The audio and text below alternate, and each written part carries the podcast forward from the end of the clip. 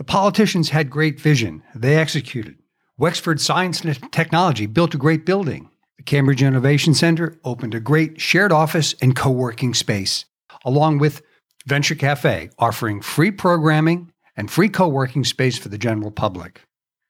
Now comes the hard part building that community. I had the opportunity recently to go up to Boston and stop in at the Cambridge Innovation Center at 50 Milk Street, have a meeting, and then go over to the Cambridge Innovation Center and the mothership over in Kendall Square. And I was impressed. I also know from being there that the hard part is just started building this community, building the vibe, building the network. I interviewed Toonie Schartner, the executive director of the Venture Cafe before, and now this is Rebecca Weber, who's the general manager of the Cambridge Innovation Center here in Providence. One of her tasks is also building the community, and after talking to her, well, I think she's up for the task. Hello and welcome to the Road Pod. I'm Tom Chiginsky, your host, and I'm sitting here today with Rebecca Weber, who is the general manager at the CIC. Um, I'm here, as you've maybe heard before, as the technology partner in residence um, at NEMIC. I've been here since November when we opened our office here, and I've seen great change since then.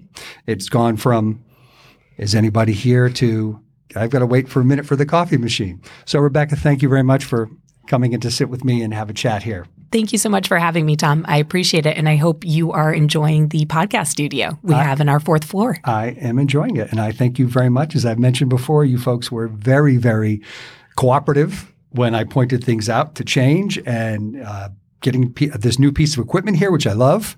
And uh, we'll be able to tap into people from around the world, which I'm excited about. Uh, call someone up in the UK or call someone up in Tokyo or Rotterdam or anywhere another innovation hub or people that I may know in the tech space and get their get their uh, take on things. Particularly with MedTech Monday, we're trying to grow this medtech ecosystem, and as um, Ximedica, who's one of the backers of uh, NEMIC, um, you know, they have offices all over the place, and they've got a big presence on the West Coast.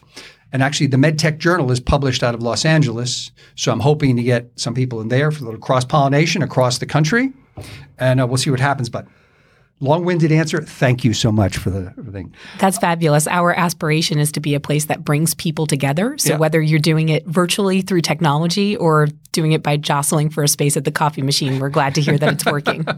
or the M and M's. I heard guys in graphene. I didn't know they're M and M's. Now they know they're M. Peanut M and M's. Very popular. I I I, I know they are now. Um, can you give me an understanding of how this building came to be. What was the catalyst? Um, who funded it? Uh, when was it really started? Because I don't know, and some I can go read, but I think you'd be a better job at telling it. Yeah, happy to. So, first, I'll start by describing CIC, the entity. Yep. CIC is an acronym that stands for the Cambridge Innovation Center. It was founded 20 years ago, as the name might suggest, in Cambridge. And now CIC is a global innovation workspace that supports innovators and entrepreneurs to help them grow and thrive worldwide. There is now 500,000 square feet of CIC workspace across three buildings in Kendall Square in mm-hmm. Cambridge. There's an office in Boston, St. Louis, Miami, Philadelphia, and Providence is actually the seventh site globally. You mentioned Rotterdam previously yeah, and yeah. also Tokyo. Yeah. We have an office in Rotterdam, as you know, and we are actually opening in the next six months in both Tokyo and Warsaw. Mm-hmm. So we are expanding by leaps and bounds as the way that people work changes, and they recognize the value of not just the fact that our team takes away the infrastructure overhead that comes with operating a workspace, but also very intentionally brings people together through design, through programming, through networking to support collaborations that help innovators and entrepreneurs grow their ideas and increase their impact. So our mission is to help entrepreneurs fix the world through innovation. And we are so grateful to have a location in Providence to support that. So, how did we arrive in Providence? Yep. Well, you know that we're sitting in the Innovation and Design District, yep. or as those of us who are native Rhode Islanders refer to it as the former 195 land. and maybe increasingly people are calling it the place over the bridge from Plant City. Right, right, right. Which right. I think is a wonderful dose of branding from Kim Anderson. I'm right. very impressed mm-hmm. and go there for lunch more than I care to admit. Mm-hmm. So we are sitting on what is defined as parcel 22, part of uh, two or four aggregate acres of parcel ready for development. That's part of the broader 195 redevelopment plan. The 195 Commission and the governor's administration has a vision for this innovation and design district to support businesses and other enterprises, as well as residential uh, builds to support a live work environment where people are coming to do innovative and creative things that leverage Rhode Island's historic strengths and create a sustainable foundation for the economy going forward. Mm-hmm. This building is owned and was developed by Wexford Science and Technology, which is part of the Ventas Real Estate Investment Trust. Okay. Wexford Science and Technology has buildings like this across the country. They often look for markets that look something like Providence. They have to have certain component parts, whether it's an academic medical center, and we've got one of those right down the sure. street, courtesy of Brown Medical School, yeah. or um, an entire host of recent graduates. And for example, we have some of the best uh, higher ed institutions in the world just in our backyard. We look across the river at Brown and at RISD. Johnson and Wales is in our backyard, Rhode Island College, Providence College. And I know I won't name them all, but we appreciate their contributions to our workforce here in Rhode Island. Mm-hmm. And we also had sizable political will in this moment, Tom. The Raimondo administration has done incredible things to generate business development, real estate development, and to lay the foundation, whether through regulation or through workforce training, mm-hmm. to make sure that Rhode Island's economy is more resilient and continues to grow for the future. Mm-hmm. And I feel so incredibly grateful personally as a native Rhode Islander to have found a way to work not just in that administration for economic development, but also to have found a, a job that will keep me here as mm-hmm. a young professional. Mm-hmm. And I think my mom likes that too. so Wexford identified those characteristics of a place like Providence and decided to invest in this building, which is intended to be part of a multi-building campus to support innovation enterprises. Okay. Whether that's business private workspace or it's uh, wet labs, depending on the demand and the need as it changes. And outside of our window, um, looking northbound, actually, you probably saw that there is a subtle groundbreaking happening for the new Aloft Hotel right. that will be under construction in the coming months.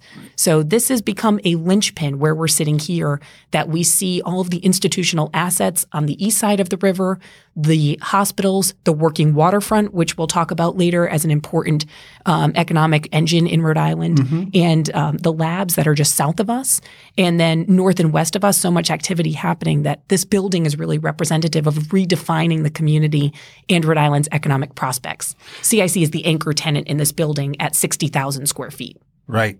You know, I, I, go back to I had an office um, in another space. I'm not going to speak down on any other organization, but I had an office in a in a major international shared office space.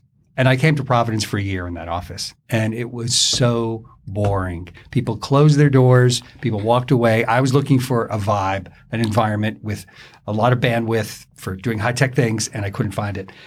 I remember coming here when this Aidan Petrie introduced me to this building and said, "You got to come up and see this." And I did. I'd seen it under construction, and I came to the first opening, and I was so excited because this to me was like, okay, this is this is actually going to happen now. Right? This is going to make this happen. And then the opening with the gentleman who started it, who founded Android, was the head of Google Ventures, gave such a wonderful keynote that evening, and we had six or seven hundred people in there, and you could feel that there was some juice in this economy today, where you have people from, you know, right out of college to people who are the physician I met today, the ex-emergency uh, uh, room physician who's starting an emergency healthcare app or digital health. I'm not quite sure what he's doing yet. I'm sure he's sort of sorting it out. But the fact is he's 72 and we got 22 year olds. And you know, the average, the average age for a successful entrepreneur in the United States today is 45. That, that's a su- successful startup age. So not only everyone who's 22 does it, you can still do it at a later age. Thank God. There's still hope for me too, Tom. There's still hope. Um, but I think it's it's exciting, and I'm very excited to see the amount of people walking through here. I'm excited to see Thursdays pizza and beer, um, or whatever you're serving on Thursdays, to meet new people because that's how the vibe happens, right? We sort of get involved in it. We meet people, we say hello. So if you're walking around, and you see I see and you see me, and I haven't said hi to you yet, I've got sort of longish hair. Uh, come and see me. Let's go back to uh, what does the CIC? You've got Venture Cafe is also involved. How does that relationship work? How do you two cross pollinate? What do you do for programming together? Here at 225 Dyer Street, Yeah. we have CIC occupying two and a half floors, and we offer shared office space and we offer a community for innovators and entrepreneurs to come in to work on their ideas and to manifest that with really great impact. And we're so excited to hear that you're feeling that energy of collaboration. Since we opened in August, we've grown tremendously, both in the, the volume of people coming through, but also the way that the companies are growing. And it's fabulous to see how we're helping to support that through our programming and through our staff's uh, efforts. Venture Cafe is an incredible complement in so many ways. Venture Cafe also has a global network. We actually have the same founder.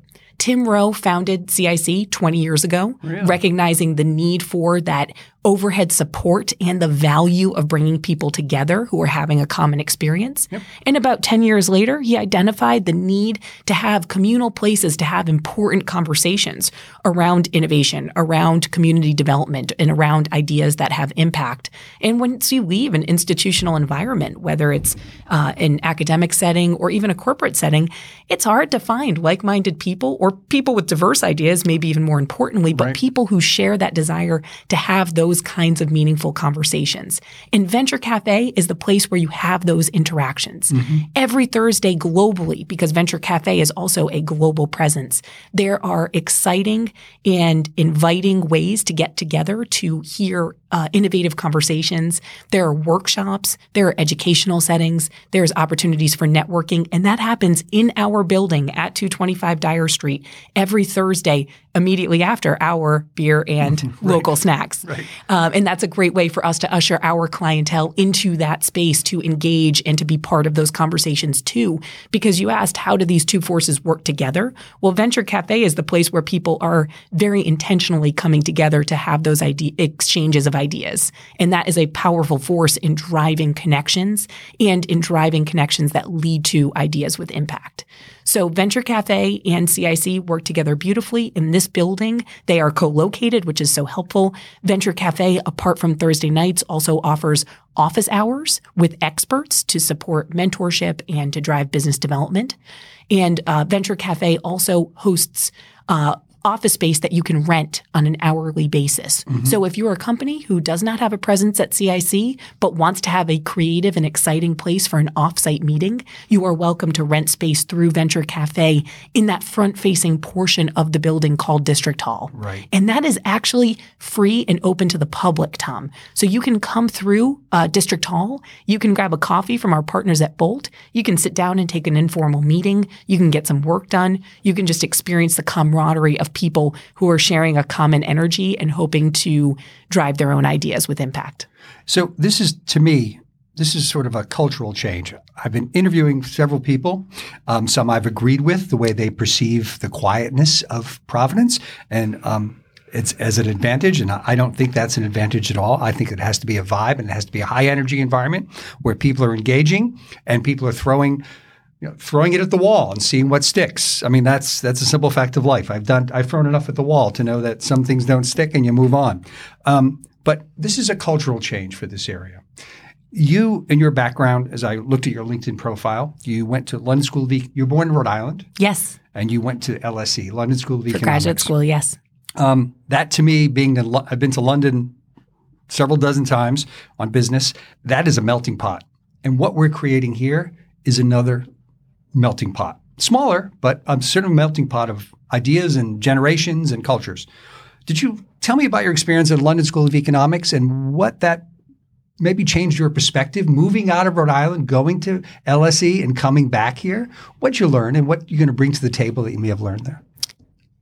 Thank you for validating it as a learning experience beyond just the books, Tom, because I think for those of us who are native Rhode Islanders, sometimes we can be a little provincial in Yeah. our purview because we come from a small place and a place with so much depth and character that you often don't feel like you do need to lift your head up and look around.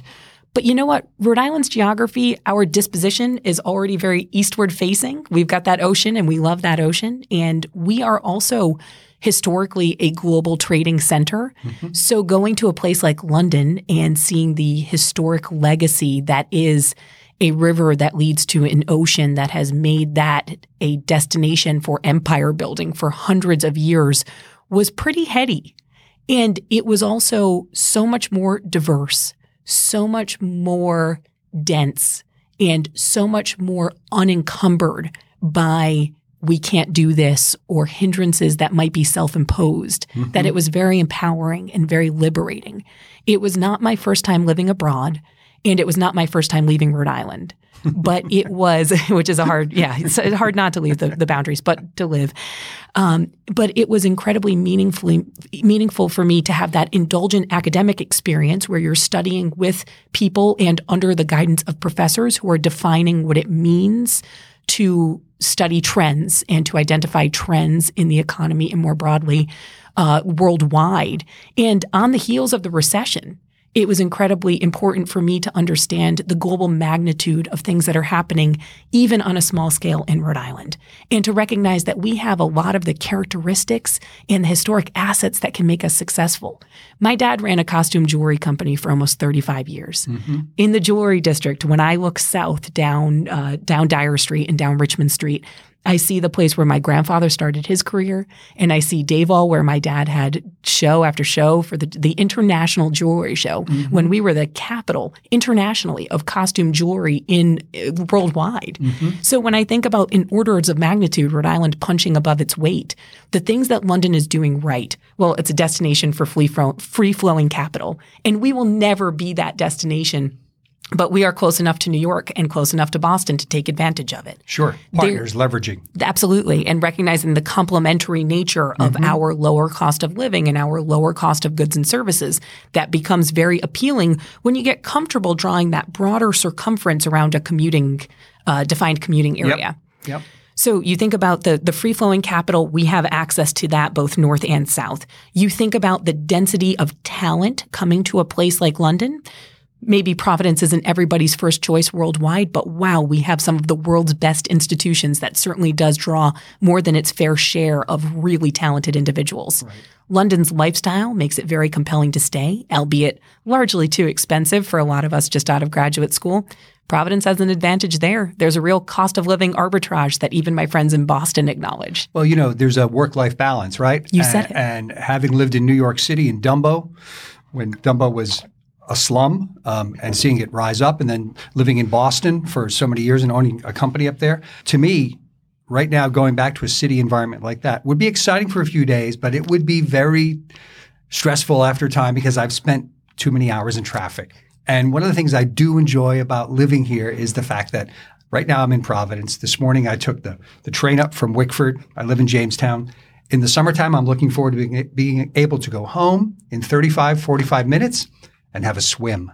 You can't do that in New York City. You can't get to Rockaway right. and you can't get to Marblehead that fast. That's right. So I, I, I, encourage anyone who's listening to this outside, who's thinking about it, we've got a great work life balance here. And Absolutely. Someone in high tech, I, I dig that. How Go ahead. London is a megacity, and the challenges that they're grappling with, Tom, I think are very instructive for us. So when we think about the ways that, for example, they're informing behaviors around commuting patterns by installing congestion charging, for right. example. Sure. We think about the way that Rhode Island could motivate certain behaviors to support improved public transit or to even showcase the ways that we have advantages around clean or blue tech yep. because of our ocean leaning dist- disposition and because of the preponderance of alternative energy technology that's taking root here. Sure. We can equally be a showcase for the world because of our small size and the density of our resources and how consolidated our networks are. And especially under the Raimondo administration, I think it's clear that we have the political will and the appetite to do really innovative and exciting things that require significant policy changes that lay the foundation for better growth in the long term. So we might not be a mega city, but we have the opportunity to leverage our assets in a way that can make us a showcase for the world too. Well, you went back into the political will, and we've had, you know, anyone who's uh, had to have their head under a rock to understand that there was issues politically around here, and we've gotten over those. I think one of the interesting things is, you know, people can have the will, but not the vision. It's you've got to have the vision first, and then you muster the will. If you don't have the vision, and I think that um, looking at it from a technology standpoint, looking at it from um, a person who's lived in multiple metropolitan areas, I'm excited to see what's going on. I'm happy someone had the vision, and I'm even more. You talk about the will, the ability to execute on that vision is so important today because many people can have it, particularly Politicians speak about it all the time, but most people don't look beyond the current chatter and go, how can I get, okay, I, I get you. I'll deal with that. We'll, we'll get there. But we've got to get there because if I don't have this vision, your children and your grandchildren won't have the opportunities of the future. And I think that's the stake in the, you know, the stake in the sand here. And I'm very excited about it.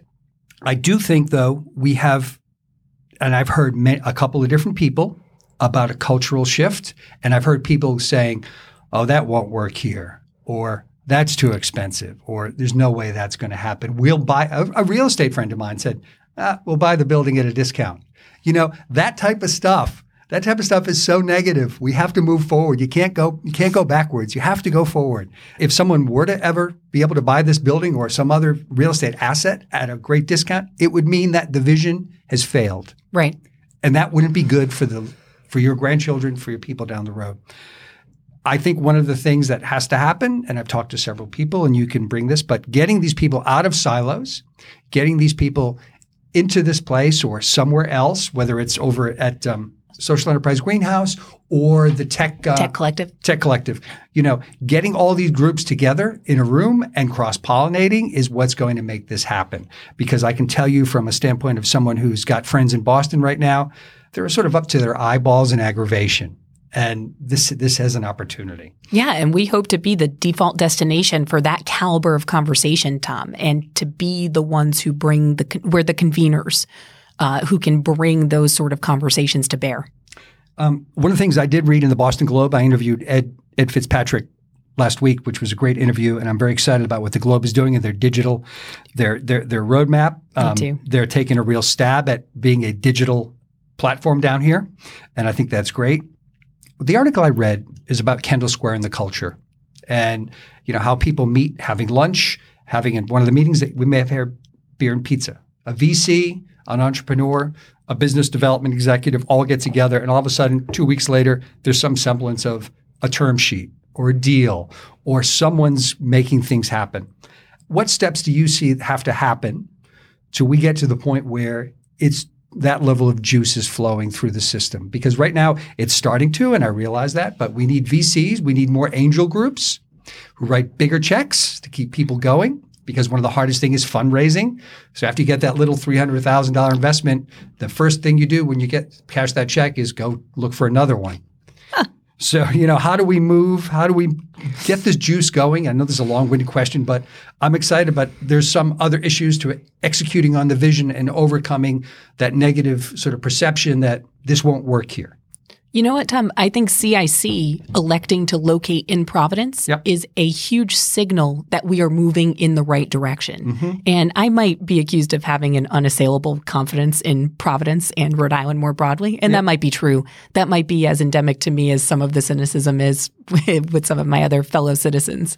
But I think that you referenced Kendall Square. And if you track the arc of progress and that trajectory in Kendall Square, CIC has grown with Kendall Square. Maybe Kendall has a little bit grown because of CIC, where that was the first location 20 years ago, because we are that place where entrepreneurs can not worry about the headaches of setting up their office. Instead, they can open up their laptops and be successful. Mm-hmm. And they can meet other like minded innovators who are hoping to help contribute to their ideas or expand their networks or leverage funding opportunities. So I think that CIC is a big part of that equation. CIC is also a driver in the sense that it is a reason that exciting young entrepreneurs or entrepreneurs of all different ages and levels of business maturity can locate their companies here. That will drive a demand for capital, and that drive of demand for capital will hopefully elicit a supply of capital. And while it may not be a groundswell of local capital, again, we talk about that circumference of commuting distances. Right. It is very convenient for a Boston based VC to come down to Providence or for companies to go up to Boston because uh, when I get off the train in South Station, sometimes it takes me longer to get to the CIC office in Kendall than it did for me to get to Boston in the first place. Right, getting through the red line. Exactly right. Exactly yeah. right, Tom. So to your point about quality of life, well, that extends to the fact that it is very easy to circulate between the Providence ecosystem and the Boston or Cambridge ecosystem. With that increased supply of VCs, The local players, if they choose to continue to participate, will have to inherently elevate their ability to compete. And as we continue to see that positive flywheel of activity demanding VC money, demanding an increase in the supply of money coming to Rhode Island, then hopefully we will see that groundswell, not just from partners in a commuting radius, but also from local entities who have an increased sense of confidence because they're starting to compete, not just on a regional level, but let's be real, a global level. Mm-hmm. Some of the best tech firms and best VC, um, those with the, the, sharpest purview on what's next, they're in the Boston Cambridge market. Mm-hmm. So if Rhode Island based companies want to benefit from that caliber of funding in advisory capacity, then they will seek those expert services elsewhere and hopefully make the case to remain in Rhode Island because that $300,000 investment, it goes a lot further here than it does in Boston. Yeah, could, it certainly does. no matter how many MBTA tickets you're buying. No matter how many MBTA tickets you're buying. Exactly. Exactly. I mean, I, I, I, just from a real estate standpoint, a friend of mine's a realtor. This is a quick aside. Friend's of mine realtor, and she said that there is a um, you sell a, a one bedroom in Cambridge for six hundred fifty thousand dollars. And then turn around and come down here and buy yourself a home in the Armory District, and you have a rental income also. That's right. And you've spent four fifty and you're having a much better life. Sure. Um, but I'm not here to promote the real estate business. but just uh, to promote Rhode Island. Just to promote Rhode Island. Got it. Me too. Promote what we're doing. I, I, like the juice. I like I like I like energy. You know, I'm a shiny object person, much to my detriment at point. Oh, it's a new technology. Everyone will adopt it. How can they not see my vision? Well, I I like when things are changing. I like when things are changing. Historically, we've been. I don't know if a lot of people know this, but I read a lot of history. And uh, Newport was the central port of the United States before Boston was. Um, New Amsterdam, New York City, was there also, but in the Northeast, it was Newport. It wasn't Boston. We have a historical precedent for being a leader. And I think that got lost at certain points. Um, we're back there. Uh, we're certainly leading locally in terms of you know the South Coast. Give us an understanding of your as a native Rhode Islander, your perspective on that historical perspective, and how we can leverage that going to the future. Thanks, Tom. It's always fun to look back to reflect on how we can improve things for the future.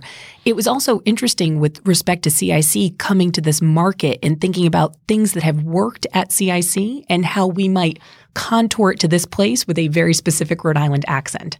so, for example, um, we are down the street from so many wonderful institutions and entities like Social Enterprise Greenhouse, yeah. which have been doing incredible work in the social impact space, bringing innovators and entrepreneurs together under the domain of uh, companies that are doing well while they're doing good. And we want to find ways to work with those existing partners to amplify their efforts and their impact. And we continue those conversations. So we still want to work within this ecosystem. Then we think about the industry trends that we're seeing and the successes that we're seeing. For example, from our partners at Hope & Main. We're working to find ways to bring more Hope & Main products into our space, mm-hmm. whether as vendors for events or our novelty snacks in our three fully stocked kitchens. Mm-hmm. We want to support the work that's happening in the commissary kitchens across Rhode Island because we are a culinary capital. And while we're not offering kitchen space, we certainly want to support our local success stories right. and promote innovators on their path. So food has been a historic strength for Rhode Island, and we hope will continue to lead us into the future. You mentioned our ocean going purview. Yep. Rhode Island, um, Rhode Island is home to the first offshore wind demonstration project in the country, five courtesy of yep, five Deepwater. wonderful platforms. Absolutely, and now Orsted. Orsted. So when we look south here, and I'm leaning out the window and, and, looking down the street, Tom, we see the working waterfront. Yep. And we see those turbines by the Port of Providence. Yes. And it makes you wonder what's next. Well, we have more than half a dozen companies operating within the continuum of the offshore wind industry, mm-hmm. whether they're site engineers or they're actually the companies that maintain and service those giant blades on the turbines. Mm-hmm. And those companies are locating here because our flexible terms allow them to uh, center in Providence and then grow as federal regulatory approvals come through or as projects expand, as that opportunity arises, they can grow their presence at CIC Providence. It is convenient uh, to locate here. It is wonderful to have a soft landing, especially as your first domestic North American presence for some of these companies. And you have access to, again, a coalition of like minded industry players who are pushing to drive innovation. In fact, Orsted, a global leader in the offshore wind industry, chose CIC Providence as the location for their global innovation hub. They're on our third floor. Right. So that's another way that we're trying to support legacy industries. I'll give you one more, or legacy strengths that are supporting future growth industries. One more example, we are hosting the Design Catalyst program here at CIC Providence this year. That is a program run by Design by Rhode Island, the City of Providence, and the state's Department of Labor and Training designed to support and drive uh, acceleration in early stage design companies. Rhode Island School of Design has got to be the competitive advantage in our location here in Providence. We have so many wonderfully illustrious academic institutions, but no other CIC location is proximate to one of the top design schools in the country. Mm-hmm. And design should be foundational to all of this business growth and development that we're seeing. We can't perceive it as the UX, UI, interface, interactive sheen at the end of product development. It actually should be ingrained in the way that innovators and business entrepreneurs are thinking about starting and growing their businesses. To that end, we hope that this introduction of designers into our space will inform the way that our innovators and entrepreneurs are thinking about how they do business. So those interactions with designers will hopefully be really pervasive and really meaningful for them. So some combination of food, blue tech, design, and more, all of that is percolating from within very organically. And our team is working to support those initi- initiatives by linking those growing companies with a broader CIC network and with a hyper focus on our local assets here.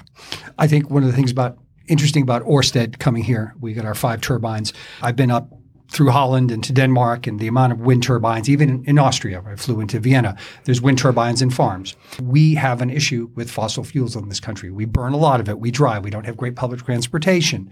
So having this here and having Rhode Island host those five turbines put a real stake in the ground that we are innovative and not afraid to take a risk.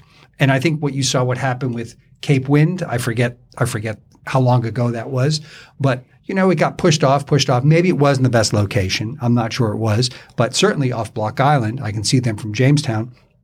It is.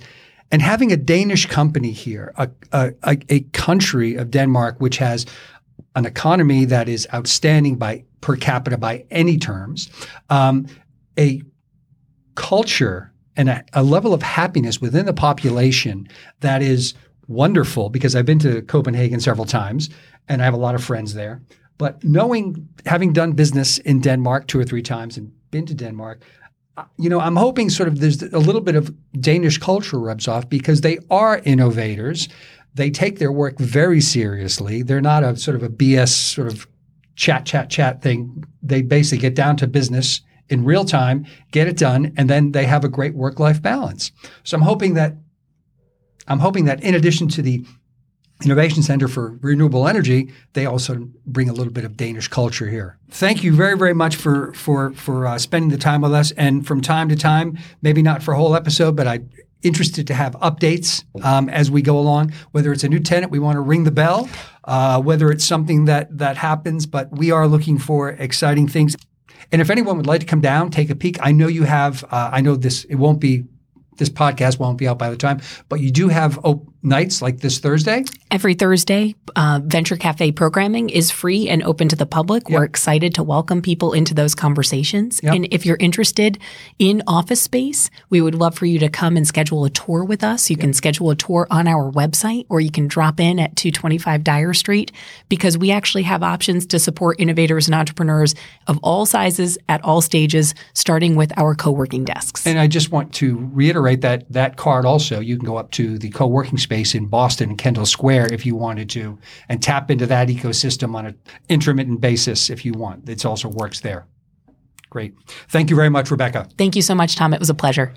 See you for peanut M&Ms. Printed publications issue retractions. Well, I guess podcast issue apologies. And I'd like to apologize to Ed Fitzpatrick of the Boston Globe. I named him Ed Fitzgerald a number of times, including at the beginning of his podcast. And I couldn't change it because, well, I dumped the files. I got rid of the files. I've learned two things. One, make sure you don't misname someone. And two, don't dump the files for three or four months. But because I'm a native Massachusetts person, the Kennedys, Ed Fitzgerald Kennedy, John Fitzgerald Kennedy, the Fitzgeralds were always in my mind. Sorry, Ed. My apologies. Anyway, thanks for listening to the Road Pod with all its mistakes. I thank you very much, and I look forward to hearing from you at Tom at the Road Pod. Keep the comments coming. Thank you.